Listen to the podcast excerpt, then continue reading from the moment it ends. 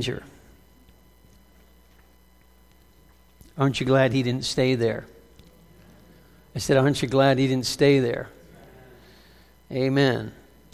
Luke chapter 2.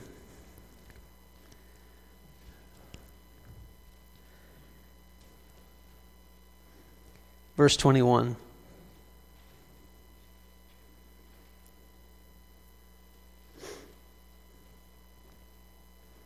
On the eighth day, when it was time to circumcise him, he was named Jesus, the name the angel had given him before he had been conceived. When the time of their purification according to the law of Moses had been completed, Joseph and Mary took him to Jerusalem to present him to the Lord, as it is written in the law of the Lord. Every firstborn male is to be consecrated to the Lord and to offer a sacrifice in keeping with what is said in the law of the Lord a pair of turtle doves or two young pigeons.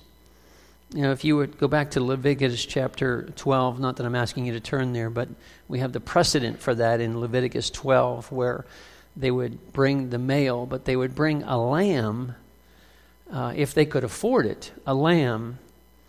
And then if they were poor, they would bring what Mary brought here the dove um, before the Lord, as well as the pigeons.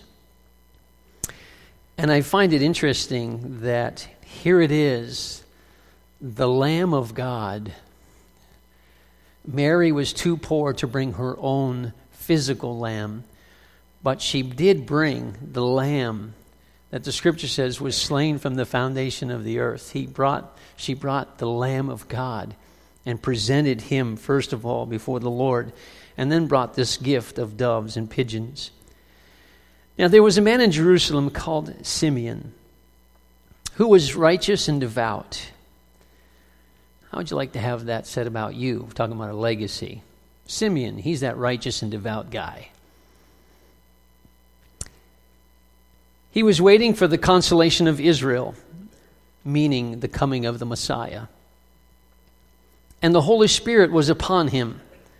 It had been revealed to him by the Holy Spirit that he would not die before he had seen the Lord's Christ. So, moved by the Spirit, he went into the temple courts. When the parents brought in the child, Jesus, to do for him what the custom of the law required, Simeon takes this child in his arms, and he praises God, saying, Sovereign Lord, you have promised, you now dismiss your servant in peace. For my eyes have seen your salvation, which you have appeared, uh, prepared in the sight of all people, a light of revelation to the Gentile, and for the glory of your people Israel. It's in a powerful sight. It's a powerful demonstration, again, of this wasn't just a normal baby we have this man that the Holy Spirit, part of God, the third part of the Trinity, as we refer to him, came and he spoke to this man, Simeon, and said, Simeon, you're not going to die until you see the Christ. And I imagine many, many babies came and went throughout Simeon's life. And can you imagine being Simeon every time he goes to the temple? Is this the one? Is that little boy the one? Is that the one? But this particular time, the Holy Spirit speaks to Simeon and says, This is the guy. I'm, I'm imagining he's up in years because he's ready to give up the ghost from the sound of his opening statements. Wow, finally, Lord, I can, I can die. I can go, go on to Abraham's bosom. He's kind of excited about that, but he says, But you've allowed me to see the salvation of Israel. And the, child, the child's father, in verse 33, the child's father and mother marvel that was said about him. Then Simon, or Simeon, blessed him and said to Mary, his mother, This child is destined to cause the falling and rising of many in Israel, and to be a sign that will be spoken against, so that the thoughts of many hearts will be revealed, and a sword will pierce your soul. Those are powerful words right there. Imagine being Mary and hearing these words from Simeon. This child is destined to cause the falling and the rising of many in Israel. That's probably not what every mom wants to hear about their child. He's going to cause a falling of many in Israel and a rising of many in Israel. And he will be a sign that be spoken so wonderfully about. He'll be a sign that will be spoken against. The persecution of Christ is already prophesied in just the eighth day of his life. He will be spoken against, so that the thoughts of many hearts will be revealed, and a sword will pierce your own soul too. And that statement there, that prophetic word, was really in reference to the cross. When Jesus' side was pierced with a, with a sword or a spear, and the scripture says the water and blood gushed out, and he, he, he, it was their form of their last form of signifying that this, this man is dead. When the water gushed out, it was a symbol that he was dead. They didn't have to break his legs, he was already dead. And Mary watching that was like her own heart being pierced. Moms, you understand when your children get hurt what that feels like. Mary watching Jesus being pierced after being beaten literally to the brink of death and now having a spear driven in his side, Mary's heart was pierced as well. Let's finish reading the rest of this portion of the chapter. There was also a prophetess, Anna, the daughter of Phanuel of the tribe of Asher. She was very old. She had lived with her husband seven years after her marriage, and then was a widow until she was 84. She never left the temple, but worshiped night and day, fasting and praying. Wow, you talk about a legacy. 84, fasting and praying, hanging out in the temple night and day. Coming up to them at that very moment, she gave thanks to God and spoke about the child to all were, who were looking forward to the redemption of Jerusalem. When Joseph and Mary had done everything required by the law of the Lord, they returned to Galilee in their own town of Nazareth. And the child grew and became strong. He was filled with wisdom, and the grace of God was upon him. As I read through this this week, I was overcome with the first verse, 21, and honestly, I couldn't get past that verse. Uh, the rest of it was just for information's sake and for us to round the story out a little bit about how awesome Jesus was and how much God gave us signs to prove that he indeed was the child. But I get to verse 21, and on the eighth day it was time to circumcise him. We alluded to this uh, lightly last time, but on the eighth day, something really physically happens inside of a male's body. In Genesis 17, God specifically directed Abraham to circumcise newborn males on the eighth day. My question was why the eighth day? What's so special about the eighth day? Why not seven, the day of perfection?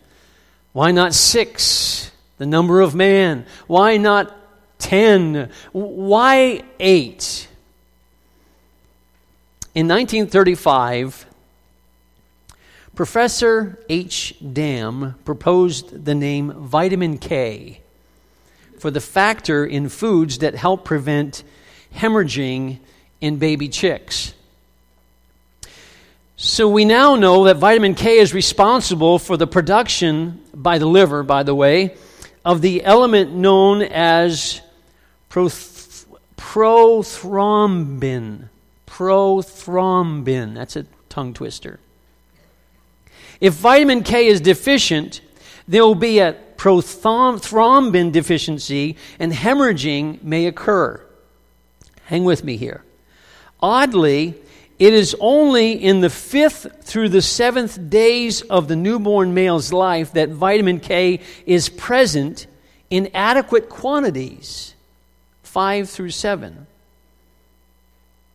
Vitamin K, coupled with this prothrombin, causes blood coagulation, which is important in any surgical procedure. So, Holt and McIntosh of Holt Pediatrics observed that a newborn infant was particularly susceptibly, uh, susceptible to bleeding between the second and the fifth days of life. And obviously, then, if vitamin K is not produced in sufficient quantities until days five through seven, it would be wise then to not have any kind of surgery or any kind of bleeding going on in a young child's life because of that lack of coagulation of the blood. But why did God specify day eight? Well, here it is. On the eighth day, the amount of prothrombin present actually is elevated above 100% of its normal amount. Eighth day, all of a sudden, the chart goes, whoop! This prothrombin is elevated in the human body. As is the only day, the eighth day is the only day in the male's life in which this will be the case under normal conditions. And if surgery is performed, day eight is the perfect day to do it. Moral of the story if you're going to have surgery, go back to eight years old, eight days old. That's the perfect day to have it. Dr. McMillen observed we should commend the many hundreds of workers who labor, labored at great expense over a number of years to discover that the safest day to perform circumcision is the eighth day. Yet, as we congratulate medical science for this recent finding, we can almost hear the leaves of the Bible turning and rustling.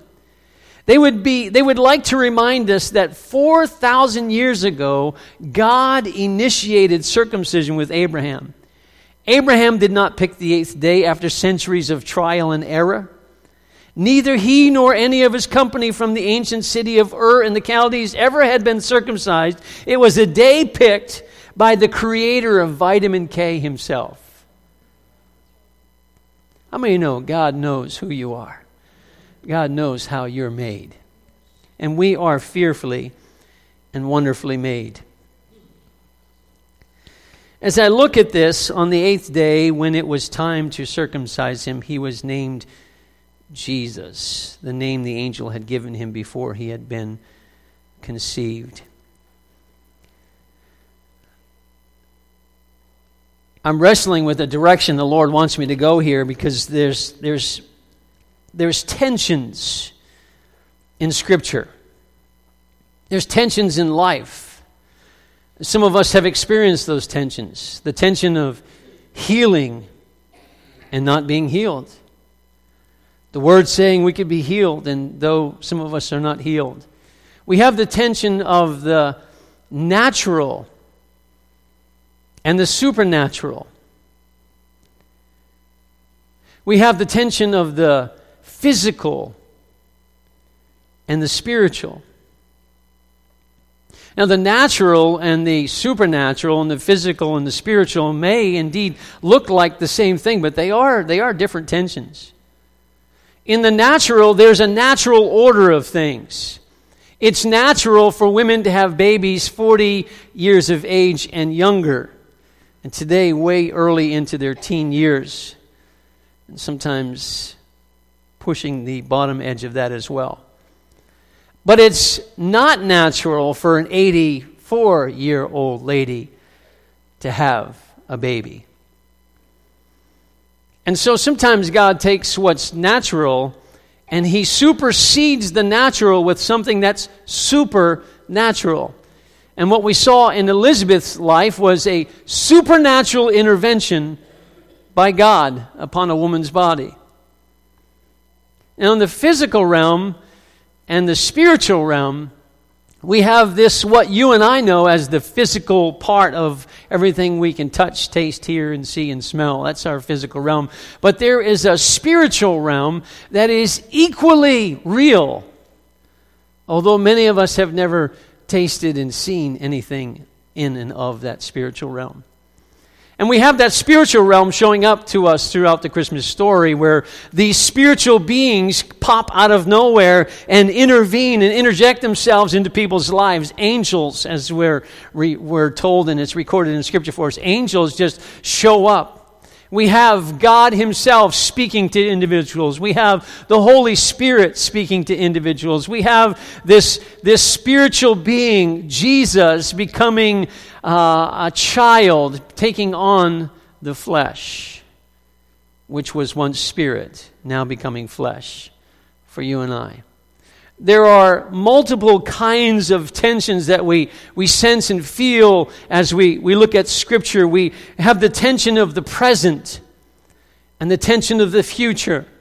Whenever you read Bible prophecy and any, you go through the Old Testament, it's prophetic words spoken by Isaiah, Malachi, Zechariah, and many of the Old Testament prophets.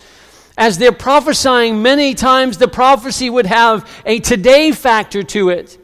But it would have this forecasted measure to it that many times would be thousands of years in the future that would prophesy about the coming of Jesus or John the Baptist, as we saw through the previous weeks in our study. And you and I have that tension of the present and tension of the future. We live in the present, and yet our heart longs, our heart longs for heaven. Our heart longs for the day when all of this physical life, with its trappings of sickness and disease and heartache, yes, it has its joys. Yes, it has its measures of blessing. Yes, it has its measure of God's working power through us and the presence of the Holy Ghost on us. And there are things He wants us to do now in the present. But there's that thing inside of us, that tension of, Paul said to be, I, I, I, long to be with you, but to be absent from this body, that I get to be present with the Lord. But it's needful that I stay here. And we're caught in between that tension of being here and yet wanting to be there. As somebody said, we're all really wanting to get to heaven. None of us just want to die to get there, right? So we say, even so, Lord Jesus, come. There's the tension of, throughout Scripture, the tension of the law and grace. The law that was very harsh and very rigid and very strict, and man was given the law really only to show the wickedness of themselves, to really be a pointer to the sinfulness of man and their hopelessness and their condition of un, being unable to ever go towards the holiness of God.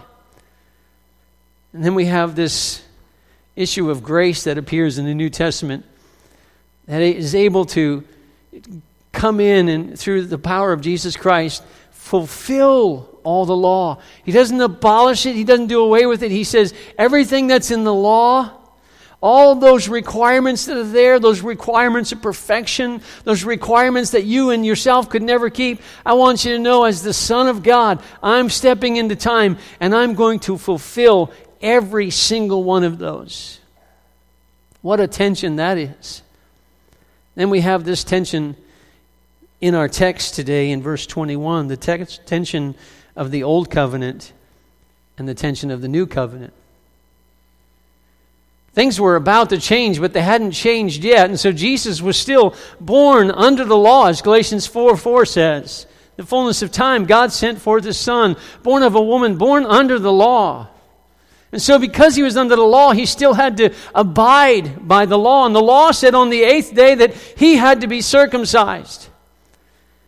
And as I looked at the Old Covenant, what I noticed was, in fact, if you turn with me to Genesis chapter 17, we have this covenant that God makes with Abram. Genesis 17. Only hear a few Bibles turning. I know we all have iPads, right, and phones now. They got to come up with an app on those that sounds like pages turning. So while you're looking for your thing, it sounds like you're turning a page. Genesis 17. When Abram was 99 years old, the Lord appeared to him and said, I am God Almighty. Walk before me and be blameless. Well, that's a big ticket to fill, isn't it? Walk before me and be blameless. I will confirm my covenant between me and you and will greatly increase your numbers. Now, this is the covenant that God's referring to that previously had spoken to, to Abram as well. Now, here he is, Abram, way up in years. Way up in years. And later we hear, in, I believe it's in Hebrews, where it says it's a credit to, or maybe Romans, that said a credit to Abraham, Abraham, that his faith was accredited to him because he believed. Now imagine that this prophetic word was spoken over Abram's life before he was ever Abraham. This prophetic word was spoken over him. And now he's in his 90s. And all of those years, the scripture says that he did not waver upon the promise. I, I got to stop here for a minute. I got to stop here for a minute because I'm thinking 94 years old and having this prophetic word spoken over your life in a young age. And I want to ask you this morning how many of you have had times in your life when you know that God has spoken something to you, you know that you know, and when the promise hasn't come through when you thought it should come through, you wavered on the promise?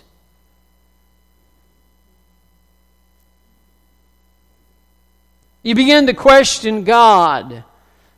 You begin to wonder if God's word was true. You begin to wonder if He really meant you. And maybe it was just me thinking that to myself. And we think all kinds of things. We begin to rationalize what the Lord spoke to us. But when the Lord speaks a word to you, everything in that word is, the, is, is filled with everything needed to perform what it is. He doesn't care if he has to go outside the tension of the natural to do something supernatural to make it happen. Abraham and Sarah, another picture of God intervening in humanity. Sarah, she gets told she's going to have a baby in her old age, and she, oh my goodness. She laughs. Abraham, although he didn't waver at this, he had to be wondering, what in the world? God, you promised this. I'm, I'm getting old. How is it ever going to happen? Would you say this phrase with me that nothing is impossible with God? Say that with me. Nothing is impossible with God. I want to say today that don't get locked in the here and now. Don't get so locked into this physical realm that we miss that other realm called the spiritual realm. Don't get so involved in the natural realm, the things that you and I know as natural order, that we can't allow God to step outside of that or supersede that with something supernatural. Listen to me. The season we're going into, God's going to disturb some order. God's going to do some messing up of things that you and I always thought were this way and this way and this way. And God says in the story of the parable, if you're not going to come and do the will of the Father, then you go out to the highways and byways and you compel them to come in. In other words, those who are lost and broken, those who never opened or, uh, or darkened a, a church door, those who never cared a thing about God, God's going to call them the Spirit of God. We talk about this great revival in the last day. He's going to pour out His Spirit on all flesh. That Spirit is going to go out and He's going to cause this harvest to come forth. And people are going to come in and people are going to be receiving the, the power of the Holy Spirit in their life. They're going to be receiving gifts into their lives. And God's going to release that. Don't you get caught up in, well, the pastor has to do it because God's going to begin to release some of those seemingly unnatural people to do some supernatural things. And if we as a church can't see that and sense, and if we as a church aren't going to get in and say, God, I'm hungry for something supernatural. If we as a church are not going to find ourselves fasting and praying for God's power to be on our life, I'm promising you that God will bypass us and He will bring it to a people who are hungry for something that's real and tangible. The world doesn't want our religion but they need our Savior. They don't really care about what goes on inside of these worlds, these walls, but what they care about is when Jesus Christ transforms their life. And I just feel like we've got to this place that we've become so religious that we've, we've, we, we get uncomfortable even when the Holy Spirit starts to move. We don't, we don't even know how to operate in the moving of the Holy Spirit. Some of you know exactly what I'm talking about. I mean, when the Holy Spirit starts moving, you kind of go into checkout mode. Okay, well, let those weird people do their thing. I'm going to sit here with my arms crossed, and when they get done, you know, shouting and hollering and all that, uh, you know, we'll say amen and go home.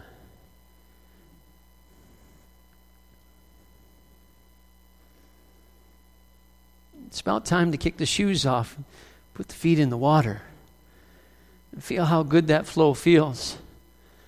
Time to step down into it where it gets up to your ankles and feel the goodness of God. You know, last Sunday when we were, uh, was it Sunday, Wednesday, whatever day we were, Chris, we were at uh, Sister Wiley's. Ginger, you blessed my heart so much. I, I know just pointing her out, I'm embarrassing her, and I apologize. It's not, not my intention. But Ginger is just a quiet girl, and she sensed that the Lord was speaking to her about us going to Sister Wiley's house and, and surrounding her house and praying for Sister Wiley's healing. And what the Lord spoke to her was there was to be no gaps in the circle. And on the way to that prayer around the house, I was kind of looking at the crowd thinking, boy, I hope we can circle that house. So I saw a neighbor, Ryan Jones, who goes to Overflow Church. And I said, Ryan, what are you doing?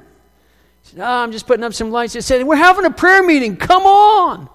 So he grabbed a couple of his kids and came along with us. I want to tell you that it was just enough to go around the house. We held hands. Here we are, face up against the house. We were in the bushes and everything. We, there was no room around this. We were up against the wall of that house and we prayed. But what really blessed me was when we left that house. Well, after we got done praying, we went to the door. Sister Wiley had these bloodshot red eyes. And she had been weeping the whole time because she was watching it on the internet. And she saw that this church, her church, was going to come, and they loved her so much. And God thought so much about Sister Wiley that He laid it on Ginger's heart to go and surround her house and to pray for her. Sister Wiley had her own time of just being with God and tears streaming down her face before we ever got there, and she was a mess. She was just a mess. Saying she was just overwhelmed with God's goodness. But when we left that time and we started walking down the street, everyone's headed back to their cars. And by the way, God gave us a beautiful warm day for that in the midst of all this nasty weather. We had a beautiful warm day to go do that and pray. Isn't God good? We walked down the street. I was the last person pulling up the rear, and I looked ahead of me, and Ginger was there, and it seemingly that she was kind of pulling away from everyone else. And I noticed she was just walking down the street with her hand raised. Man, it blessed my heart so much. I thought, God, that's a heart that's just hungry for you to move on someone's life. And folks, that's where we're at. That's where we're at. God's just wanting to find a hungry heart. How about you? Have you become so cold by church? You know that church can really kill you if you're not careful. Church can just kill you, it can take the life right out of you. But when you find the presence in the church, life changes. When I realize that I'm not going to a church, when I realize I am the church, when I realize that I don't have to ask for God's power, I realize I have God's power. When I realize that I don't have to say, God, would you heal, that God's already given me the authority to do that. I can lay hands on the sick and they will recover. Jesus said, Greater things than this shall. What's the next word? You. Now look at your neighbor and say, You. We, when I was showering this morning again, love the shower. Thank you, Jesus, for speaking to me in the shower. I, I, I've got to develop a pen and a system that writes in the shower because God speaks some things to me, and I don't always remember them by the time I get to paper. But there was this this thing the Lord was dealing with me about for so long, the church has left the ministry up to the professionals. Holy Spirit, just remind me what that was. And it was something like when we leave the ministry up to the professionals, we strip the church of its authority. When we leave the ministry up to the professionals, we strip the church of its power. God never, anywhere in Scripture, puts a label on a preacher like somehow they're super spiritual beings that have all the gifts and everything in them. The Scripture talks to us about the body, that we all need each other and that we function together every joint, ligament, muscle, all of that, it works together. And so we, we need each other. And when we get to, eh, well, this, this is, I sense like the Lord was trying to bring me back in history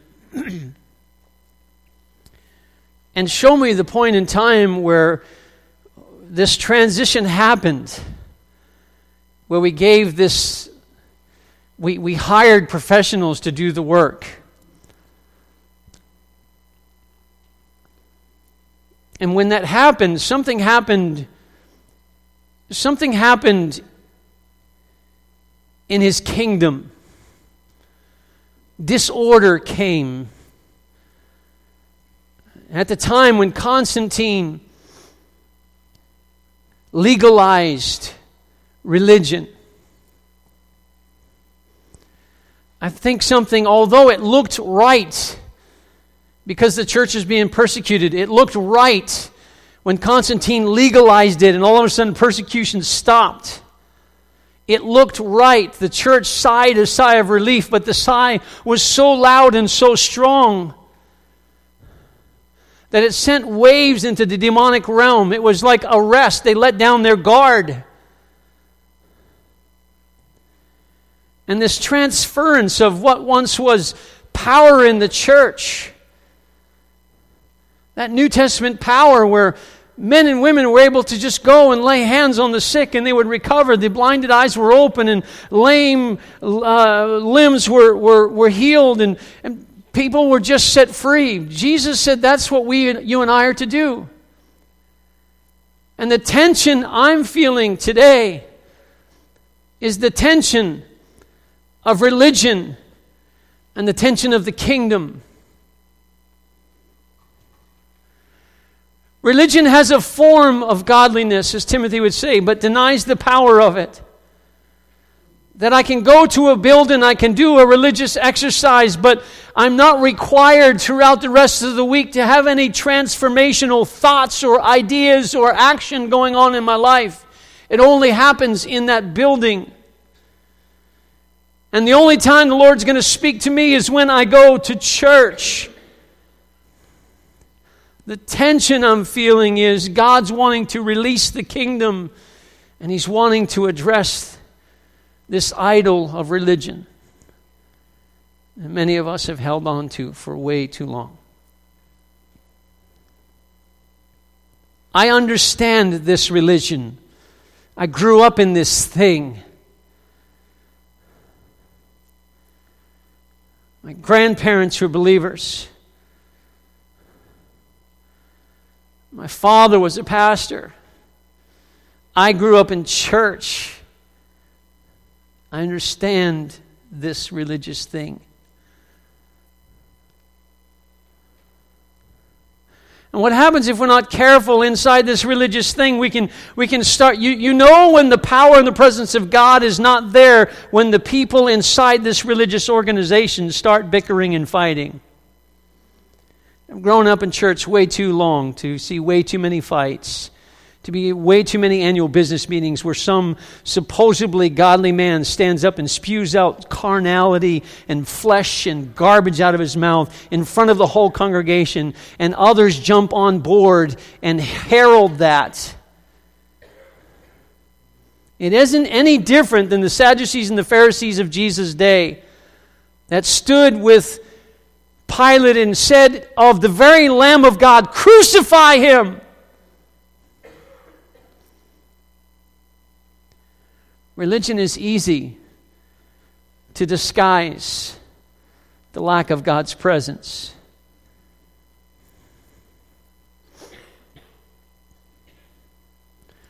My heart's cry has been God, release your kingdom. Release your kingdom.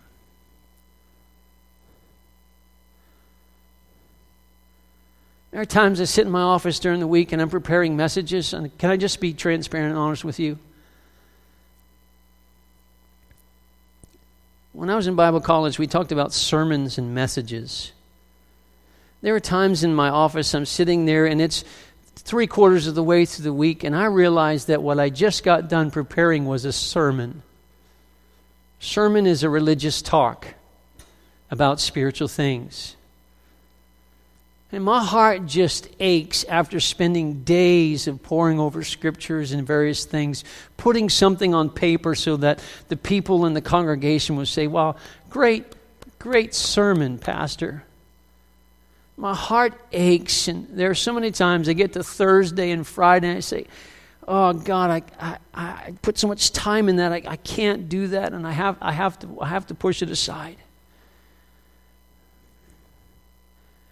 And it leaves me in this mode of, wow, now what am I going to do? God, I need to hear a word. See, when God gives a word, it becomes a message. And at 53, I'm tired of preaching sermons.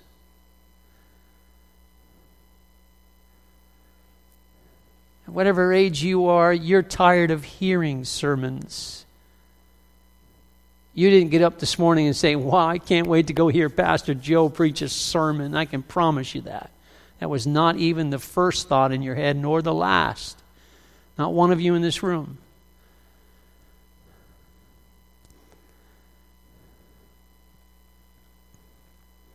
Now, do you realize God wants to give you a message?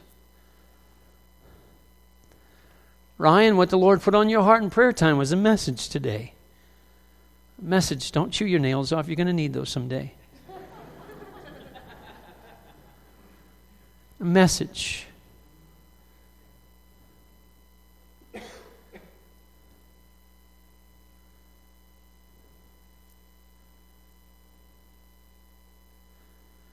God's given pastors to the church to equip the saints. Can anybody finish the verse for me? To do the work of the ministry. Can we just can we just stop right there for a second? Can you ask? I, I'm not throwing stones. I just simply want us to have an open heart today. Can you ask yourself, what am I doing ministry wise? Let's make it a little more personal. Who am I personally ministering to? And if we can't answer that question, then there's a tension in the room the tension of religion and the kingdom. Because in the kingdom, Scripture says that we are all priests. We're a royal priesthood. Not just the guy behind the pulpit, but we are all a royal priesthood. And we have the seal of his name upon our lives. And we have the seal of promise, the Holy Spirit, living in us. And that power is in us to touch lives around us. In days past, when something happens, we call the pastor. Pastor, quick, come. My aunt's demon possessed. Can you come cast the demon out of her? Pastor, come, quick. My little boy stubbed his toe. He's got a hangnail. Would you come and pray for him? But this day, in the day of the kingdom, God's raising up a different kind of people. Kind of people who know who they are in Jesus Christ. Kind of people who can walk under the banner and power of the anointing of the Holy Spirit, and they can lay hands on the sick and they will recover. As I looked in Genesis, we didn't get to look at it too much this morning, and I looked in Genesis. God says, This is my part. That I'll multiply, I'll make you many nations. Then he says to Abram, And your part is circumcision. And finishing off the rest of the chapter in 17, that Abram gathers all those who are males, who are foreigners, who are slaves, who are whatever part they play. If they were under his umbrella of leadership, they were all circumcised on one day. How many of you know that's a painful day for a bunch of guys? And here's Abram, 90 something years old, 94 was it? Circumcised at 94. What I noticed in the Old Covenant was that God requires blood of us. In the New, new Covenant, He requires blood of Himself. We come to the communion table and we read 1 Corinthians 11, where this is my covenant, the new covenant, in my blood. When God required man in the old covenant to shed blood, and now he turns around and he says, Because I am going to be the substitute for you, I'm going to be the propitiation, the one who steps in and substitutes where you had to shed blood. I'm going to step in, I'm going to do that for you. I'm going to pay the complete price for everything that you owe. I am going to shed my blood. And not just a circumcision of the flesh, but of his entire body and eventually his life. He gave all that he had for you and I so that we can walk in this thing called the kingdom of God. John didn't come preaching the church, he came preaching the kingdom.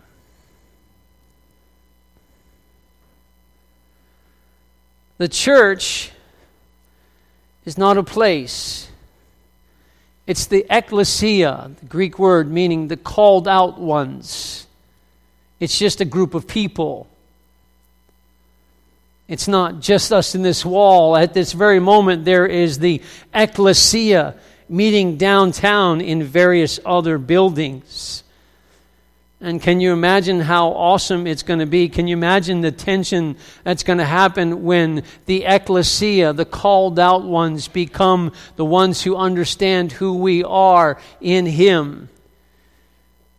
We take our rightful place as kings and priests and we begin to exercise the kingdom of God in all of our lives. If we want Chambersburg to be transformed, it's not going to happen by the pastors.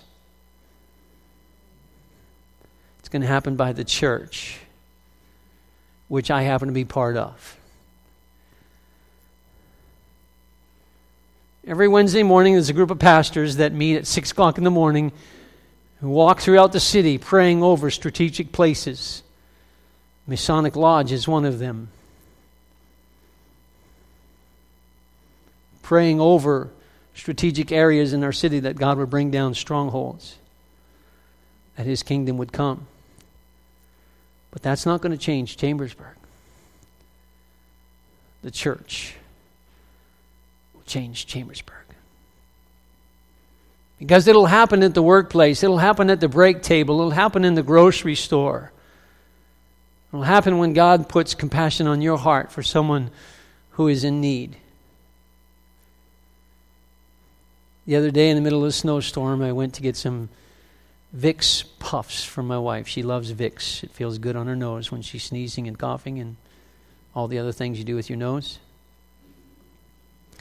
And I was traveling down Route 30 headed towards CVS, and I noticed this young lady walking up the hill. The snow was coming down really heavy at that time, and she had a little boy, and I could tell she was struggling with the little boy.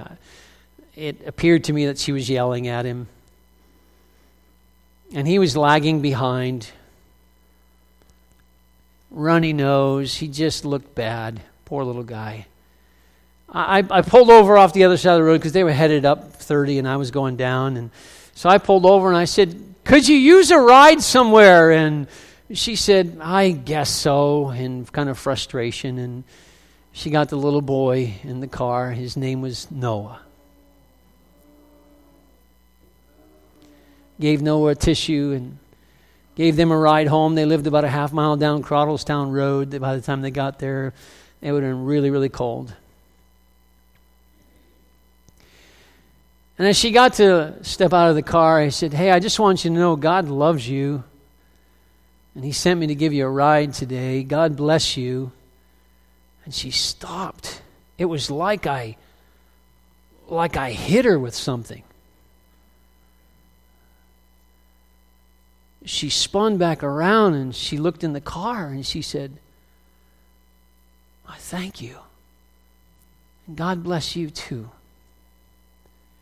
I could tell from our conversation she was not by any means a godly woman. But the kingdom of God invaded her life that day.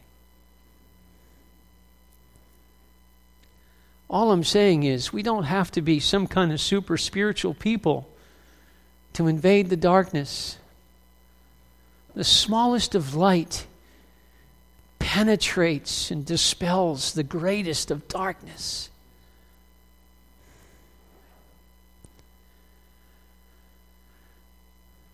Father,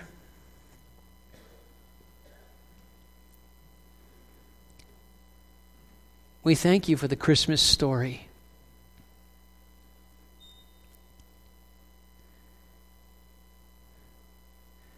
We look at the birth of Jesus as the, the pinnacle of miracles there, but what we've seen is you, you filled the skies with miracles. You filled barns with miracles. You filled lonely places with individuals with miracles. Over and over and over again, you built within this one story in Scripture many signs to show us how much you loved us you gave us so much just in this one story.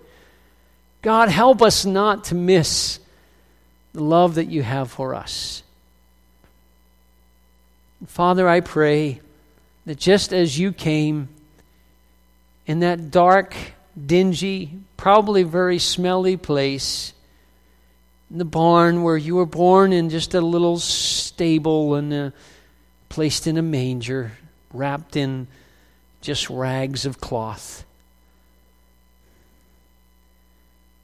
Help us to understand that even in our seemingly humble conditions, our homes aren't large, they're not fancy, we don't have much to celebrate, we don't have a lot of finances, we don't live in castles and drive around in fancy cars, but what we have, God, are humble, broken conditions we give them to you today, God.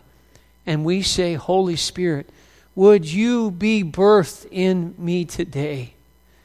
Would you allow your kingdom to come today in me?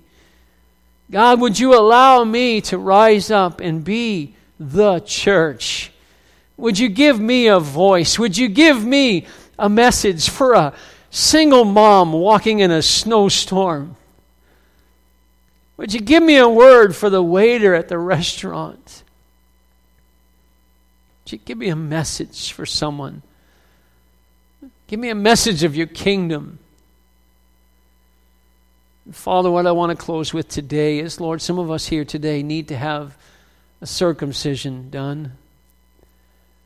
Not a circumcision of the flesh, but a circumcision of our heart. Lord, you would indeed peel away, strip away, cut away, whatever is in the way, Lord God, that you would want to be done there. Give us a circumcision of the heart, that our hearts would be in covenant with you. Anything that's hindering that, anything that's hindering your kingdom, God.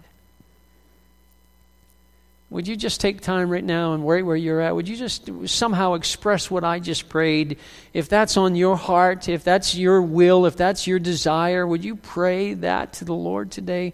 Express something from your heart to Him concerning that today. Would you do that? If you want to be more than just going to church, you want to be the church. Father, we just release ourselves to you today, God. Come. and search us, Lord. Know our hearts. Know our hearts, we pray. Thank you, Jesus. Thank you, Jesus. Holy Spirit. Holy Spirit. Holy Spirit, you are welcome here. Come and change this atmosphere. Change this atmosphere, Lord God. Change us from religious to kingdom, Lord God. Change us from religious to kingdom, God. Change us from religious to kingdom, Lord God. Release your people to do the work of the ministry. Release us, God. We don't need more teaching, we just need more obedience. Teach us to obey what you say, Lord, trust and obey. As the old songwriter, the hymn writer said, trust and obey, for there's no other way. To be happy in Jesus, but to trust and obey. Help us to trust the word we hear and obey it.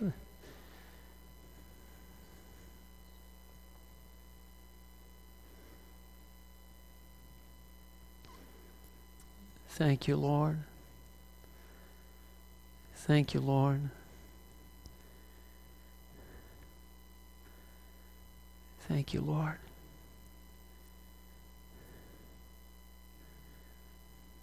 Thank you, Jesus.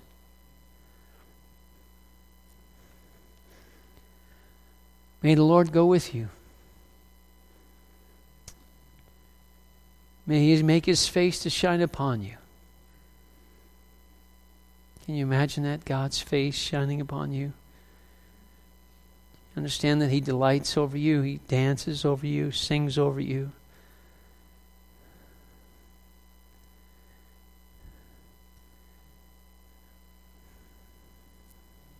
May His face shine upon you and may He give you peace. That word peace is carries in it the word prosperity or oneness. Cause your people to prosper and be at one, Lord, with you, as you were with your Heavenly Father. John 17, where you said, Lord, make them one as we are one. Give us that kind of peace and prosperity, Lord God. In Jesus' name we pray. Amen.